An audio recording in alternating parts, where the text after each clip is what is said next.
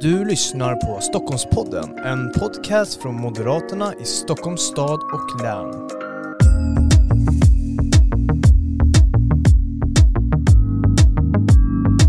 Ja, varmt välkomna till ännu ett avsnitt av Stockholmspodden. Eh, som ni säkert vet redan vid det här laget så är det ju här podcasten där vi pratar om brinnande aktuella frågor i vårt samhälle med våra främsta företrädare, men också med andra aktörer från eh, samhället som väljer att komma hit. Och det tackar vi för. Det är alltid kul med nya perspektiv. Men idag så ska vi prata med ingen mindre än Irene Svenonius. Du är ju en av våra främsta politiker här i Region Stockholm. Du är ju nämligen finansregionråd.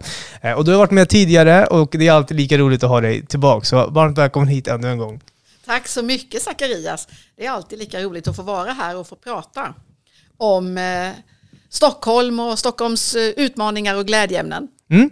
Och eh, vi, det brukar vara så att vi alltid ska prata pandemi. Det har ju varit eh, väldigt befogat. Det har ju varit en pandemi nu över ett år. Eh, så jag tänker bara att vi, vi snabbt eh, ska prata om de ljusglimtar som finns nu i, i pandemin. Så det, det var en, två minuter där bara för en kort uppdatering innan vi går in på det vi verkligen ska prata om. Ja, när det gäller pandemin så är ju saker och ting just nu äntligen verkligen på rätt väg. Eh, vaccinationerna går som tåget och eh, stick för stick så kommer vi ju närmare att återge människor sin frihet och att Stockholm ska kunna vara Stockholm igen. En stad som sjuder av liv dygnet runt. Ehm, vi tror att vi inom kort eh, kommer att ha vaccinerat eh, varannan stockholmare med deras första dos vaccin. Och eh, vi är nu uppe och vaccinerar 33 000 personer varje dag. Samtidigt så ser vi att smittspridningen sjunker brant och vi har just nu under 100 covid-sjuka som ligger på sjukhusen. Det är det lägsta antalet sedan i oktober 2020. Så att jag känner en stor hoppfullhet inför att eh, vi framåt ska kunna fokusera på återstarten av Stockholm och eh, kunna börja umgås med våra vänner och vår familj, kunna åka till jobbet igen mm. och kunna fokusera på Stockholm bortanför pandemin som en pulserande världsstad som har mycket, många jobb och där vi ser till att få bort den arbetslöshet mm. som nu har drabbat allt för många till följd av den här pandemin. Mm, verkligen, och, och, det här är ju ämnen som vi kommer komma in på senare, men det är ju alltid kul med lite ljusglimtar nu när vi har haft en en pandemi över ett år och varit tvungna att eh, ställa om eh, våra liv lite så. Eh, men det är inte det vi ska prata om idag, utan vi ska ju prata om någonting som jag tycker är väldigt roligt. Jag vet också att du tycker det. Vi ska nämligen spana lite in i, i framtiden. Stockholmsregionen om 10, 20, 30 år. Vad är visionen och, och vart vill vi någonstans? Eller vart vill du någonstans? Vad vill du att Stockholmsregionen ska vara om 10, 20, 30, 40 år? Så det ska vi djupa lite in idag och då är det såklart regionen som ligger i fokus och eh, det är ju flera kärnverksamheter, men vi, eller jag har valt att vi ska prata lite om eh, liksom hur det växer, eh, tillväxten i regionen, men också såklart sjukvården som alltid är en ständig fråga och har ju varit det under den här pandemin såklart också. Eh, den är väldigt högt på väljarnas eh, topp tre, den är ju högst faktiskt. Eh, men jag tänker först att om vi ska börja så måste vi ändå börja idag. I, idag är det ju, vilket datum är det idag? Det ska vi se här. Det är den 10 juni idag. Och vad är Stockholmsregionen för dig idag den 10 juni 2021? Ja, Stockholmsregionen är ju för mig en fantastisk plats där vi har väldigt hög livskvalitet med eh, närheten till vatten som ju just jag älskar som uppvuxen i skärgården och eh, alla har nära till en egen park, grönområden och eh, Stockholm är också för mig en plats där människor får välja sina egna liv. Där vi har en väldigt hög acceptans för människors olikheter. Där vi som invånare inte pekar finger åt varandra utan vi respekterar olikheter och tycker att det berikar.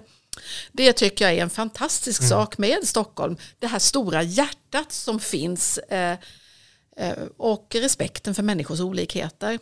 Eh, Stockholm är också eh, en eh, fantastisk plats för företagare, för ja, innovationer, forskning där vi eh, har kommit, det är banbrytande nya företag som har vuxit fram i Stockholms län där vi, vi faktiskt också är Europas mest konkurrenskraftiga region och där man kan hitta spännande jobb. Det finns fantastiskt många och bra universitet och högskolor. Mm. Så att Stockholm är så många olika saker samtidigt. Men det är också det som gör Stockholm till en sån fantastisk plats och en sån fantastisk huvudstad. Jag tycker ju att Stockholm är världens vackraste och bästa stad. Mm, det kan jag bara hålla med om. Eh, och eh, en stad, eh, en region, eh, Måste det alltid vara utveckling? Måste det ständigt utvecklas eller ska man utvecklas långsamt? Vi moderater pratar ju alltid om att, eller ja, vissa moderater, vi är kanske lite delade i det, men eh, utvecklingen ska gå långsamt, den ska vara försiktig fram. Eh, hur tänker du kring det? Måste Stockholmsregionen fortsatt vara i ständig utveckling? Generellt så är det ju så att om man inte är i takt med tiden, om man inte utvecklas, om man inte vågar tänka nytt, om inte varje generation får med och sätta sin prägel på Stockholm, mm. då kommer ju Stockholm att stagnera. Då kommer andra storstadsregioner att springa förbi oss. Och eh, det tror jag ju är farligt. Jag, jag tror ju på eh, utveckling, jag tror på förändring, jag tror på förbättring, ständig förbättring. Att varje generation också ska kunna få det bättre än den generationen som fanns före. Mm. Men vi måste ju göra det med respekt för den historia som finns. Eh, vi kan inte bara stirra blint framåt utan vi måste ju också se på vad är det som har gjort Stockholm till den fantastiska plats det är idag under århundradenas lopp. Ta med oss det goda, bevara det goda, inte förstöra. Och eh, det tror jag är viktigt att ha med sig, respekten och kunnandet om det, det som har hänt före och det förfäderna har gjort. Med, och med respekt för det ändå våga tänka nytt mm. och eh, ja, utveckla. Och inte minst att se till att Stockholm Eh, är attraktivt för många människor att vilja flytta hit. Att man ska vilja bo här oavsett om man är ensamstående, ung, eh, i början på sin karriär eller under sina studier. Eller om man har kommit till att man har bildat familj, har småbarn eller när man är pensionär. Alla ska trivas och bo i Stockholmsregionen. Mm. Det var en väldigt eh, fin eh, beskrivning av Stockholmsregionen. Jag, jag, kan, ju bara, kan ju bara instämma. Och, vi ska ju nu gå från den 10 juni 2021, kanske lite in i framtiden. Eh, men jag tänker ju att under det här året, eller pandemiåret då, det har ju varit eh, 2020 och ja, in på 2021, så har ju sjukvården ständigt varit på agendan och det är ju en, verksamhet som regionen är ytterst ansvarig för. Eh, skulle du säga, eller upplever du att folk generellt är oroliga över sjukvården? Nej, det skulle jag nog inte säga att människor generellt är oroliga över sjukvården.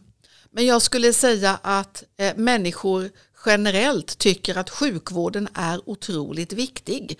Att det är en fråga som engagerar, där man bryr sig. Eh, och eh, det, det var det före pandemin. Mm. Och sen har det tilltagit självfallet under pandemin där jag, jag tror att ehm, alla har förstått att det var den fantastiska hälso och sjukvården som snabbt kunde ställa om, som var mer flexibel än vad jag kanske tror att de anställda själva förstod att de kunde göra. Mm. De klarade nästan mer än vad de trodde själva, tror jag. Eh, och eh, då fick människor upp ögonen för, herregud, det är ju de anställda på akutsjukhusen som, som har räddat livet på alla de här svårt sjuka. I, och vilken betydelse de här yrkena har i vården. Vilken skillnad man gör i andra människors liv. Det tror jag har, har satt fokus på hälso och sjukvården. Mm. Plus förstås eh, det uppenbara att pandemin har lett till att eh, det är många människor som inte har kunnat få sin sjukvård som de har behövt. De har fått vänta eftersom man har haft fullt upp med så många sjuka i covid-19 och det är människor som inte har vågat gå till doktorn för man har varit rädd för att bli smittad med covid-19. Så att det är människor som kanske bär på en sjukdom nu som inte vet om det och som inte har fått diagnos och som kommer att behöva vård framåt. Mm. Det här tror jag är ett stort samtalsämne bland människor. Hur, hur ska vi nu se till att få den här vården? Kommer de att klara av verkligen att eh, ge oss den vård vi behöver? Kommer folk att orka i vården att beta av vårdköerna? Mm. När man pratar med många vänner till exempel. Eh, vi lever ju en, en tid eh, som är ja, men kanske lite orolig. Det händer en del saker i vår omvärld och den här pandemin eh, och så vidare. Så folk jag kan uppleva att folk generellt är oroliga över framtiden. Det behöver inte vara inom något specifikt eh, kanske om, eh, sakpolitiskt område utan rent generellt. Skulle du säga att du är orolig över framtiden? Nej, jag är inte orolig över framtiden. Ehm, men jag kanske inte är den sorten. Eh, jag har djup respekt för att efter en svår pandemi som ställde hela livet på ända, att människor funderar, kan det här hända igen i närtid? När kommer nästa sak som ställer mitt liv på ända? Mm. Jag känner snarare en, en hoppfullhet. Ehm, pandemin har ju visat dels vad vården förmår att kunna ställa om snabbt, lära hur man vårdar en helt ny sjukdom och hur man då räddar livet på människor i en sjukdom som man inte kände till i praktiken före mars 2020. Och eh, en annan hoppfullhet ligger ju i att eh, på mindre än ett år så har det alltså forskats fram ett vaccin och inte bara ett vaccin utan flera vaccin så att vi kan nu se en tid an bortanför pandemin mm. där vi får vaccinet och kan komma tillbaka till vår normala vardag. Det ligger en enorm hoppfullhet i vad, att, vad forskning och kunskap kan åstadkomma för, för mänskligheten. Och det tycker jag snarare inger hopp. Mm. Sen har vi ju sett, jag har ju faktiskt i år bott och verkat i Stockholm i 30 år. Jag har sett andra kriser, ekonomiska kriser. Ehm, och eh, efter varje sådan kris så har ju stockholmarna på många sätt kavlat upp ärmarna och jobbat på. Eh, vi är uppfinningsrika, vi, eh, vi har många både enmansföretagare och flermansföretagare. Det finns en drivkraft i befolkningen i Stockholm som är oerhört stark, eh, som skapar jobb, som skapar optimism och som ju har gjort att Stockholm har landat på fötterna efter väldigt stora kriser. Jag menar, jag minns när räntorna i Sverige var 500 procent 1992. Eh, arbetslösheten var väldigt hög och det var Skatteintäkterna sjönk i offentlig sektor så det var väldigt tuffa tider. Men Stockholm landade på fötterna. Och eh, det kommer vi att göra efter den här pandemin också tack vare det jävlar anamma som finns i mm. stockholmarna. Mm. Mm. Jag tänker Irene att eh, Sjukvården kommer ju vara en eh, ständig fråga hela tiden eh, eftersom den är så viktig för oss som människor, för våra anhöriga, våra eh, närmaste och så vidare. Och eh, frågan som kommer nu är kanske lite, den är framtidsställd, eh, visionär, men kommer, tror du, varje sjuk att få rätt vård på rätt plats och i rätt tid även om 10, 20, 30 år? Ja, det är jag helt övertygad om. Eh, vi kommer att se till att det finns en hälso och sjukvård för människorna när de behöver den. Och eh, det kanske inte är på samma platser som idag. Det handlar ju också om att vården utvecklas, vården förändras. Ehm, att eh, vi har sett digitaliseringen har tagit stora språng att det kommer att vara mera variabelt. Vad är fysisk vård och vad, är, vad kan ske digitalt till exempel. Mm. Um, vad gör man hos primärvården, hos vår husläkaren och vad gör man i specialistvården? Vad gör man inne på ett akutsjukhus och inte? Men eh, innan pandemin eh, så har vi ju haft stora problem i den svenska hälso och sjukvården som faktiskt har gjort att det har varit olika i Sverige om man redan innan pandemin har fått vård på rätt vård på rätt plats och i rätt tid. Det har varit eh, väldigt långa väntetider i svensk hälso och sjukvård med stora regionala skillnader som skapar en ojämlikhet. Och det menar jag på att eh, om vi ser på eh, tiden efter pandemin så måste det vara en av huvuduppgifterna att i framtiden så ska man få vård i rätt tid och man ska få rätt vård i rätt tid oavsett var i Sverige man bor.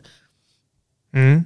Det, ehm, det, det är det minsta kravet man borde kunna ställa.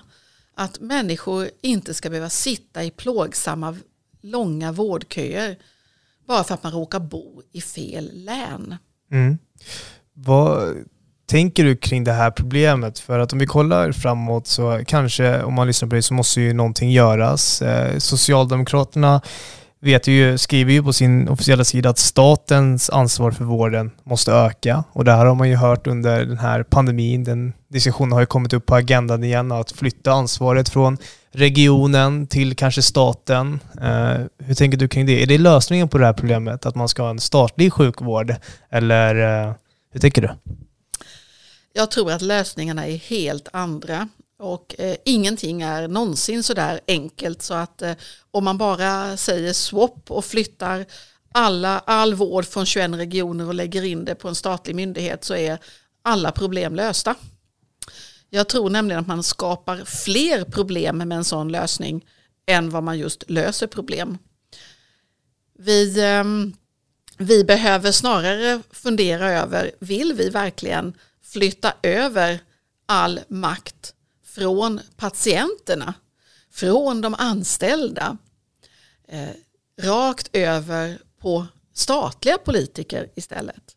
Borde vi inte orka tänka lite nytt eh, och fundera över vad är det som har fungerat under den här pandemin? Ja, för det första så det, har ju pandemin klarats av fantastiskt bra trots de statliga myndigheterna, inte tack vare. Mm. Eh, det har ju faktiskt varit de anställda i vården, i vårt län och i andra län, som har löst uppgiften. Genom att ställa upp, genom att ställa om, genom att vara flexibla och att de har fått använda all sin kunskap. Jag tror ju att eh, reformer inom hälso och sjukvården måste ta sikte på att flytta mera makt bort från alla politiker både mig själv på regionen eh, och statliga politiker över till de som är anställda i vården. Jag tror att det är den enskilt viktigaste uppgiften för att eh, kunna få en bättre fungerande hälso och sjukvård. Den andra viktiga uppgiften som vi har det är ju att se till att patienterna ska ha makt. Patienterna ska ha makten att välja vård, man ska ha makten att välja bort vård, som man inte litar på, som man inte tycker är bra. Och vi måste också se till att göra, genomföra reformer som och de måste naturligtvis den nationella nivån ytterst mm. ta ansvar för. Det handlar om att se till att eh, det ska inte vara möjligt att ha vårdköer runt om i Sverige. Om man bor i Västerbotten så hade man redan före pandemin Sveriges längsta väntetider färre än varannan patient fick sin operation eller behandling inom de 90 dagar som eh, föreskrivs egentligen i lagen. Och eh, de satt fjättrade där inom sin länsgräns. Häv de här länsgränserna, låt patienterna få välja vård, både privat vård och offentlig vård. Mm. Låt den privata och den offentliga vården jobba hand i hand och patienterna kan välja själva vem man går till i vilket läge. Det är jag helt övertygad om är viktiga reformer att genomföra. Mm. Inte att bara flytta med ett pennstreck all vården upp till en statlig nivå. Mm. Jag tänker på den offentliga vården. Eh, idag bedrivs ju äldreomsorgen inom kommunerna. Eh, skulle man kunna flytta lite den offentliga vården till kommunernas bord för att dela upp det? Jag menar att eh, det borde utredas eh, hur gränssnitt ska vara. utifrån patienternas perspektiv, mm. inte utifrån vad vi regionpolitiker eller kommunpolitiker kan tänkas tycka är bra. Utan med patienternas bästa för ögonen så borde man faktiskt eh, se hur ska gränssnitten gå så man får ett bra helhetsomhändertagande. Det handlar om personer med funktionsvariationer. Det handlar om personer med eh, psykisk ohälsa. Det handlar, eh, och naturligtvis handlar det i väldigt hög utsträckning också om våra äldre som bor på särskilda boenden eller har hemtjänst. Var ska ansvaret ligga för att vi ska kunna få ett helhetsomhändertagande som är fungerande? Inne på äldreboenden så är det ju allt mera vårdkrävande. Det är inte bara omvårdnad och eh, att man ska ha ett tryggt boende utan människor som bor på särskilda boenden är mycket svårt sjuka jämfört med vad de var när jag flyttade till Stockholm för 30 år sedan. Och det gör ju att det behövs mera vårdkompetens mm. eh, på de särskilda boendena. Ska, ska vården av detta ligga, flyttas till kommunerna eller ska eh, äldreomsorgens omvårdnad flytta över till regionerna? Det där tycker jag att, att man borde titta på med mm. stor mm. öppenhet. Och eh, det är ju snarare sådana frågor som man ska ägna sin kraft åt. Hur förbättrar vi för patienter? Hur skapar vi en större meningsfullhet för de som arbetar i vården? Hur kan vi frigöra den inneboende kraften som finns hos våra proffs i vården undersköterskor, sjuksköterskor, läkare, medicintekniker, alla de som finns och jobbar i vården, hur kan vi frigöra mm. deras eh, kapacitet eh, istället för att bara hålla på med, med politiska utredningar om vilka politiker ska ha ansvaret. Jag kan tycka att det är mindre viktigt. Vi har utrett till döds nästan. Mm. Hur vi skulle kunna omorganisera Sverige med färre regioner. Hur man skulle kunna lägga ner kommuner. Ja, det finns många sådana saker som man har ägnat sig åt. Det tycker jag att man kan eh, strunta i faktiskt. Mm. Fokusera på det som är problemen. Mm. Och det är ju vårdköerna naturligtvis. Och att för många beslut fattas för långt bort från vårdgolvet. Jag tänker Irene att vi har ju under den här pandemin, om vi lämnar lite om det här ansvarsområdet och kanske går över till det som du nämnde lite innan, den digitala eran eh, i både sjukvården men också i andra olika offentliga sammanhang. Så nu har vi ju haft en pandemi och eh, vi har blivit inkastade i, i den digitala världen. Eh, om vi tänker nu 40 år framåt eh, och vi tänker att det digitala har kommit in ännu mer, eh, som en effekt av pandemin kanske. Eh, hur tror du att den kommer kunna bidra till sjukvården? Om 40 år säger vi, och leker med den tanken.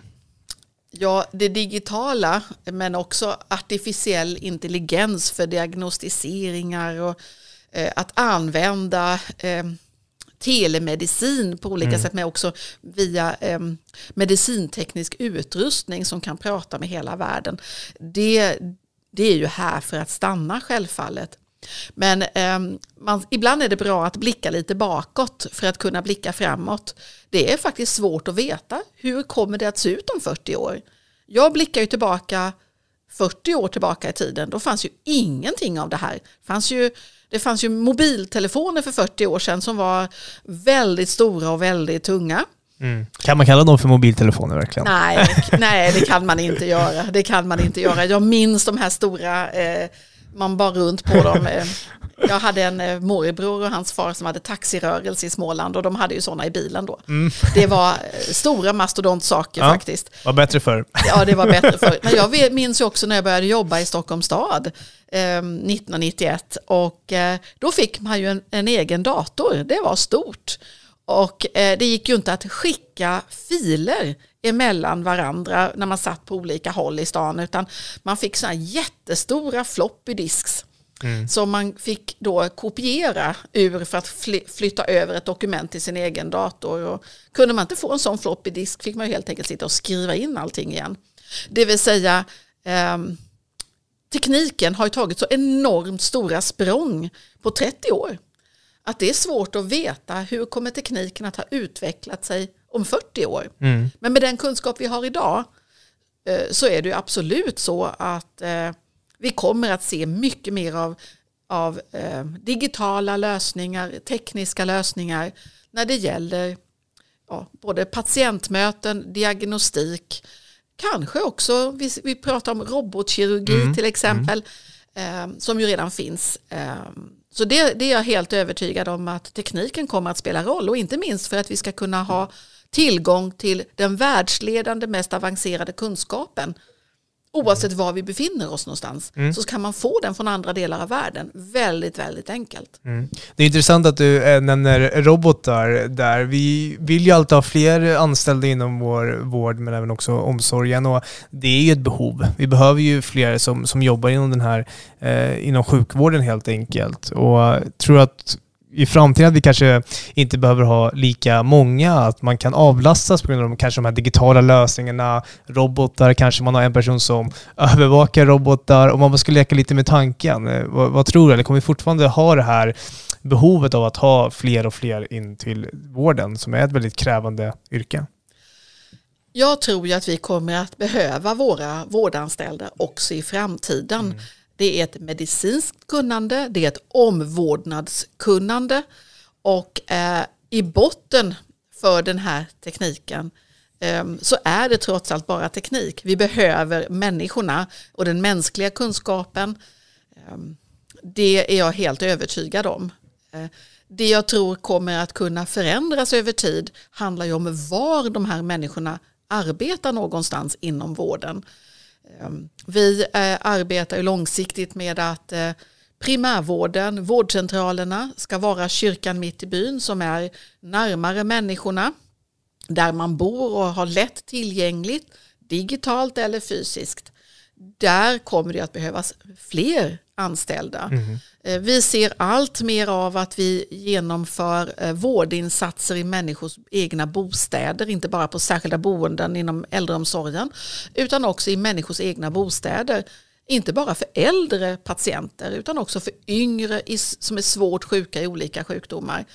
I Stockholm har vi byggt ut avancerad sjukvård i hemmet så att vi har ju lika många vårdplatser på avancerad sjukvård i hemmet som vi har inne på akutsjukhusen samlat.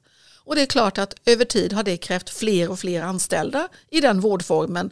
Och det kommer vi att se framåt också. Det vill säga det kommer att skifta var man är. Sen hoppas ju jag att eh, vi kan ha tekniska lösningar, digitala lösningar som avlastar mm.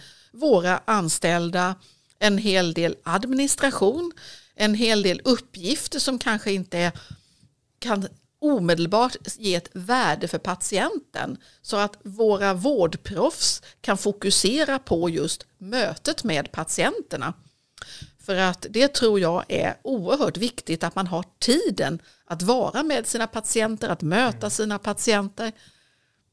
Mm. Ja, det är extremt intressant där och jag vet ju nu att under, eller jag antar att under pandemin så så har man hela tiden letat efter olika lösningar kanske och att eh, man, man längtar efter kanske digitala lösningar som kan avlasta. Det kan vara e-hälsa eller liknande vårdhem som du pratar om. Och, och, så, så jag tror att det här kommer alltid vara på, på ständig utveckling, tror jag i alla fall. Men det blir intressant att följa in i framtiden vart vi kommer hamna någonstans. Det tror jag också. Och jag, men jag tänker också att i pandemin så har det också blivit i blixtbelysning att mm. kan man göra en uppföljning efter en operation Eh, att man inte behöver åka in till sitt sjukhus efteråt utan man kan ta den här uppföljningen digitalt hemifrån. Ja, läkaren och sjuksköterskans tid åtgår ju hur eller hur, men patienten slipper ju resa. Patienten slipper ju utsätta sig för smittrisker när man kanske är känslig efter en avancerad operation. Så det kan ju också bidra till en ökad mm. hälsa. Och eh, har vi i Stockholm så är ju många saker väldigt nära. Men i andra delar av Sverige är det ju enorma avstånd. Och då kan man slippa resa kanske 40-50 mil för en uppföljning. Eh, för att prata med sin doktor och få olika besked, men man kan ses mm. digitalt. Mm. Utifrån ett patientperspektiv är det ju också ett stort värde naturligtvis. Mm. Ja, vi får se var, vart vi landar i, i framtiden, men det blir ju otroligt intressant i alla fall. Jag tänker att vi ska lämna sjukvårdsdelen nu och eh, gå in lite på regionen eh, generellt. Den växer ju. Regionen växer. Eh, huvudstadsregionen, som jag brukar säga för att få ännu mer betoning på det, Och frågan man ställer sig är ju, men i vilken takt ska den växa? Kan den växa så mycket? Kan regionen fortsätta att följa med eh, tillväxten i Stockholmsregionen och ha den servicen, upprätthålla den servicen som man har idag, även in i framtiden om 10, 20, 30, 40 år? För vi ökar ju befolkningsmängd. Ja, eh, jag tillhör ju de som tycker att det är viktigt att Stockholm växer, att vi får fler invånare, att fler människor vill bo här. Jag tycker också att det är viktigt att eh, vad som är Stockholm eh, växer i betydelse, det vill säga att vi har en god eh, tillgång till eh, snabba förbindelser mm. utanför Stockholms läns gränser så att eh, man kan bo och arbeta även i Sörmland eller i Uppsala eller i Örebro län. Men, eh, och att man kan bo på ett ställe och arbeta på ett annat. Men jag är helt övertygad om att Stockholms län både kan och behöver växa långsiktigt för att eh, kunna klara våra uppdrag. Det handlar ju om att med en växande befolkning så eh, det är ju inte bara att det kommer växande krav på fler skolor, fler äldreboenden, mer sjukvård, mer eh, vägar, utan det innebär ju också att det finns mera utav eh, universitet och högskolor, att det finns mera av företag, flera jobb och därmed fler människor som arbetar och arbetar mer och betalar skatt. Mm.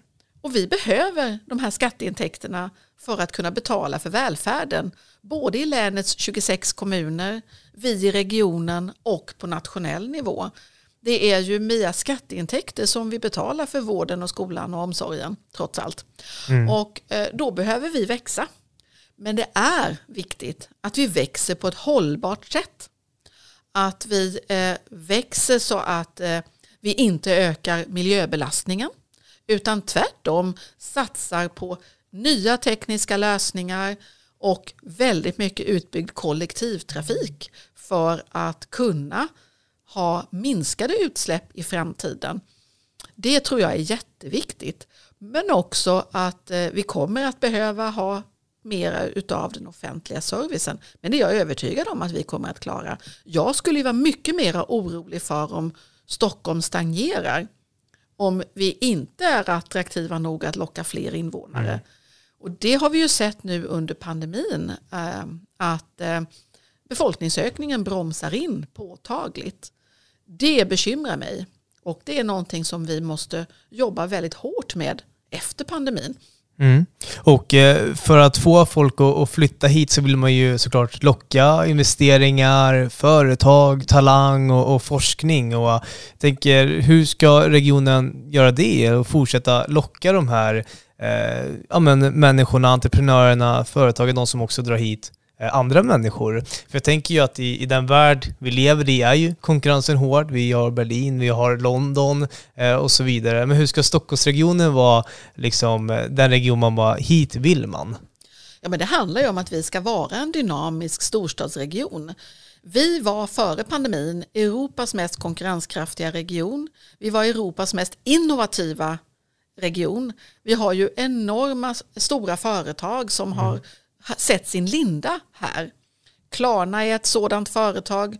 Eh, Mojang eh, är ett annat sådant företag. Vi har Spotify. Alltså jag kan bara hålla på och nämna sådana här jättestora globala bolag ehm, i den nya tiden som har startat i Stockholm. Sen har vi ju alla de gamla, till exempel Ericsson som ju finns här. Vi har Scania i Södertälje. Vi har en rad stora bolag.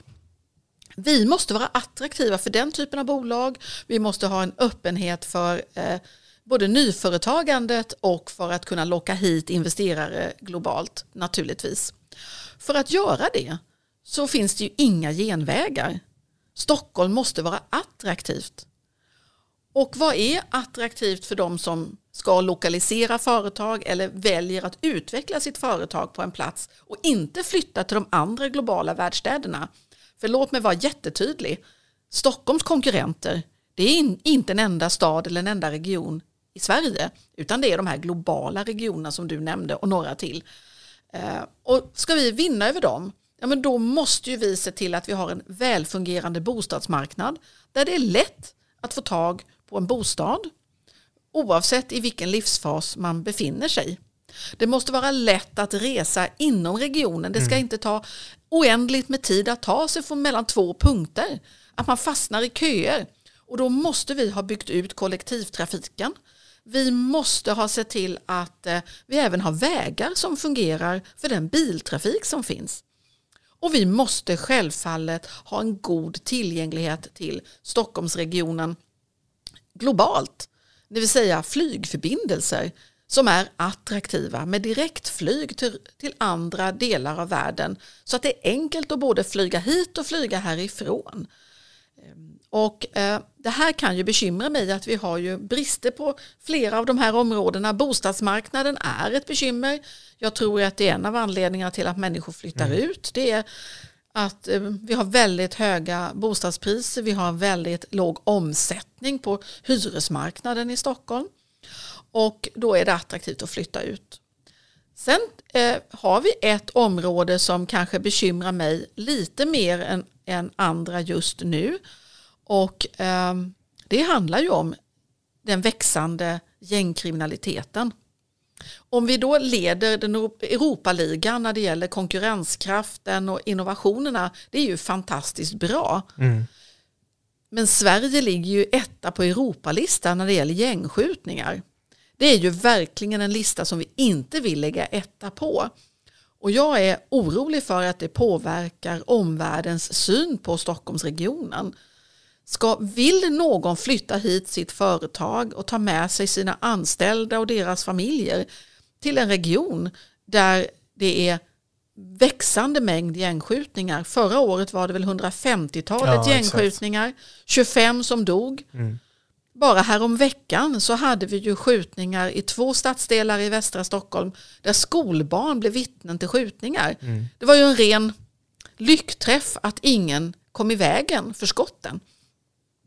Det, det här är någonting som naturligtvis är ett stort hot mot bilden av Stockholm och som med kraft måste bekämpas. Mm. Vad tror du vi är om 40 år på det här området? Tror du vi kan ja, men se en, ett eh, samhälle där kriminaliteten har minskat, gängkriminaliteten, den otrygghet som man pratar väldigt mycket om också har minskat.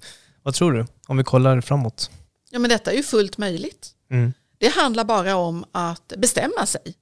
Att dels genomföra de lagstiftningsförändringar som krävs för att eh, hårdare straffa gängbrottslingar, eh, snabbare utvisa de som inte är svenska medborgare och se till att genomföra de utvisningarna. Det är ju rent patetiskt när man inte blir utvisad för att man vägrar genomgå ett covid-test. Mm. Eh, och eh, vi måste ha fler poliser som då får lite kraftigare muskler. När eh, vi har sett eh, nu ehm, den stora globala insatsen som ledde till att det var flest av alla gripna i hela världen var i just Sverige. Då kan man ju dra slutsatsen att gängbrottslingarna tycker att Sverige är ett safe heaven för dem. Och eh, då måste, det, det är ju någonting som går någonting åt. Mm. Jag vet ju att eh, det här är någonting som varenda kommunalråd i det här länet jobbar med, att öka tryggheten i sina kommuner med de medel de har. Man lägger kommunala pengar på ordningsvakter och man ser till att röja upp eh, i, eh, i parker och i otrygga miljöer och man gör verkligen allt det man kan på kommunal nivå fast tryggheten inte är en kommunal fråga. Vi i regionen gör ju samma sak. Vi satsar ju stenhårt på kamerabevakning i tunnelbanan, vi har trygghetsvärdar i tunnelbanan, vi har gjort samma sak runt våra sjukhus för att upprätthålla tryggheten på sjukhusen. Mm. Men det här är en statlig uppgift och eh, det är fullt möjligt att åtgärda problemen men jag är helt övertygad om att det behövs en ny regering för att ro i land med uppgiften. För under de här åren, vi är inne på det sjunde året med regeringen Löfven och det blir inte bättre. De vågar ju inte ta i med kraft. Det är en, det är en tvekan i steget. De vill säkert men förmår inte. Mm.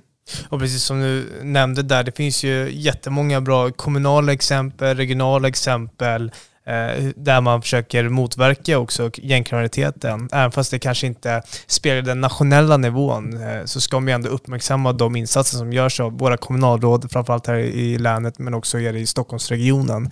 Eh, det är värt också att påminna om.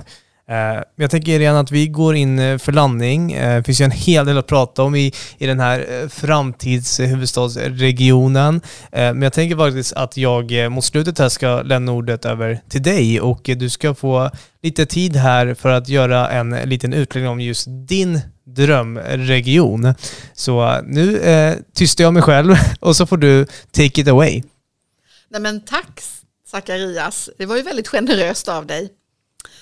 Ja, men eh, Stockholm och Stockholms län för mig på lång sikt, det är ju en region där vi ska bygga på den blåa och eh, den, den gröna, eh, de blåa och de gröna värdena som finns. Det vill säga var rädda om havet, var rädda om eh, grönmiljöerna, värna livskvaliteten för kommande generationer.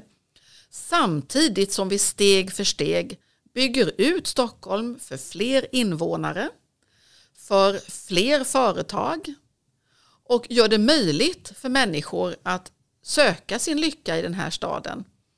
Men vi slår vakt om de här kärnvärdena, att det ska vara det ska vara nära till grönområden, det ska vara nära till rekreationer, vi ska ha en eh, närhet till vattnet och nyttja hela den skärgårdskultur som finns här och värna livet i skärgården inte bara som semesterparadis utan också för den året runt befolkning som fortfarande finns kvar här.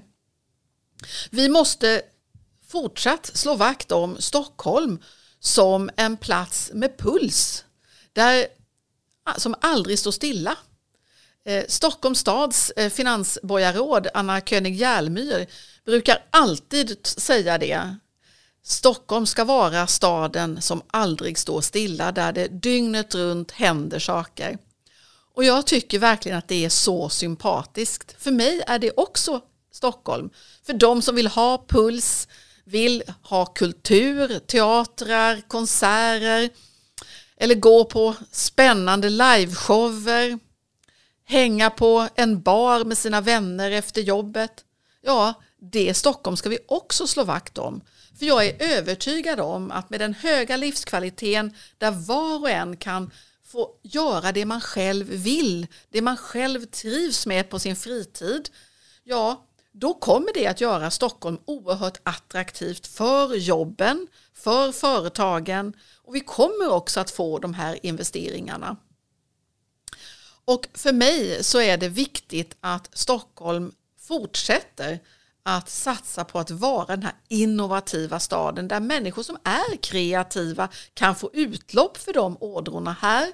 Att vi därmed satsar på både utbildning och högkvalitativ forskning. Där det också leder till nya jobb. Jag är ju naturligtvis särskilt engagerad i life science-branschen med hälso och sjukvård, med medicinteknik som ska se till att vi kan rädda liv imorgon som inte går att rädda idag. Och att det ska göra livet bättre för stockholmarna. Men det ska också kunna leda till nya högkvalitativa spännande jobb som leder till att Stockholm står sig i den globala konkurrensen. Så allt det här vill jag att Stockholm ska vara eh, även på lång sikt. Att vi ska vara den här mest spännande huvudstadsregionen där vi gör banbrytande forskning där världsledande forskare oavsett från vilken del av världen de kommer ska vilja vara här. Vi har sagt att vi vill vara eh, den, eh, en av de fem ledande forskningsstäderna till 2025. Men talar du och jag Zacharias om livet om 30 eller 40 år, ja men då skulle jag ju önska att vi är nummer ett som forskningshuvudstad. Och det är fullt möjligt. Det är fullt möjligt. Vi har ledande medicinskt universitet i Karolinska institutet. Vi har flera topprankade universitet, bland annat eh, KTH och Stockholms universitet. Och eh, vi har i vår region eh, ett världsledande universitetssjukhus i Karolinska universitetssjukhuset. Och vi fokuserar ju mycket på att det är världsledande just på Karolinska Universitetssjukhuset. Men vi får ju inte glömma att vi har ett helt sjukvårdssystem. Från primärvården till specialistvården och till alla våra andra akutsjukhus som också håller en oerhört hög klass och därmed kan stödja Karolinska Universitetssjukhuset i deras uppdrag. Allt det här är ju sådant som ska bära Stockholm på kort och lång sikt. Men jag vill ju också att Stockholm på lång sikt och gärna på lite kortare sikt faktiskt ska vara den här trygga staden. Där barnen kan gå ut i sina bostadsområden och leka på gatorna. Gå ut och cykla och möta sina kompisar. Där barnen kan tryggt gå till och från skolan utan att föräldrarna behöver vara oroliga för att de ska möta personer som ägnar sig åt gängbrottslighet. Eller för den delen att tjejer ska våga gå hem från krogen på kvällen utan att se sig om över axeln, ha en kompis för säkerhets skull i telefonen för att man är rädd för att det ska komma en våldtäktsman.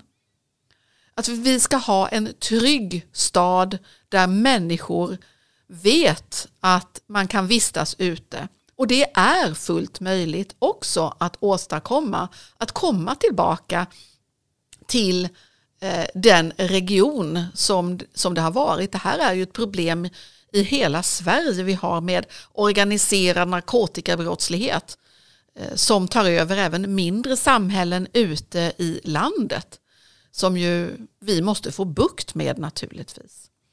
Allt det här är min målbild med Stockholm.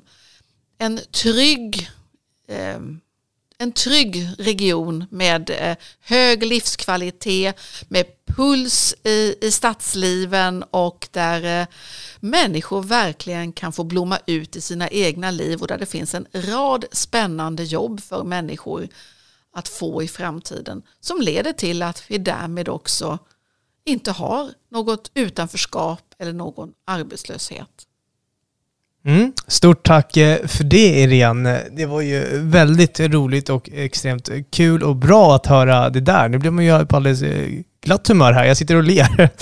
Eh, men nu är det så här att vi ska ju avsluta också och när de hör det här, de som lyssnar, så är det mitt i sommaren. Vi hoppas ju att det är sol såklart och inte regn. Men jag tänker att Irene, du kanske vill säga någonting som finansregionråd här. De kommer höra det mitt i sommaren och Många kanske har fått sitt vaccin eller liknande. Skulle du vilja säga några eh, sista ord? Eh, kanske en sommarhälsning? Ja, men mer än gärna. Jag hoppas när ni hör detta att vi har kommit så långt i pandemibekämpningen att eh, nästa steg i hävandet av restriktionerna har blivit verklighet från Folkhälsomyndigheten. Att ni ska kunna ha en sommar som är så normal som möjligt där ni med sunt förnuft och gott förstånd håller eh, vissa avstånd men ändå kan få umgås med era nära och kära och att vi har kommit ännu längre i vaccineringen än vad vi har gjort idag. Vi har, I närtid kommer vi att ha vaccinerat varannan stockholmare. Förra sommaren så hade vi inga restriktioner på hur länge man fick sitta på uteserveringar eller gå på konserter utomhus. Det hoppas jag att vi inte heller har när ni hör detta mitt i sommaren och att ni har en alldeles fantastisk sommar och kan njuta verkligen av Stockholm som ju är sitt vackraste jag mitt i sommaren verkligen. Mm. Precis, och med de orden Irene så säger vi nu tack till de som har lyssnat och jag vill också tacka dig för att du kom hit ännu en gång. Eh, men som sagt, stort tack till er som lyssnat och ha en fortsatt fin sommar. Hej då! Hej då!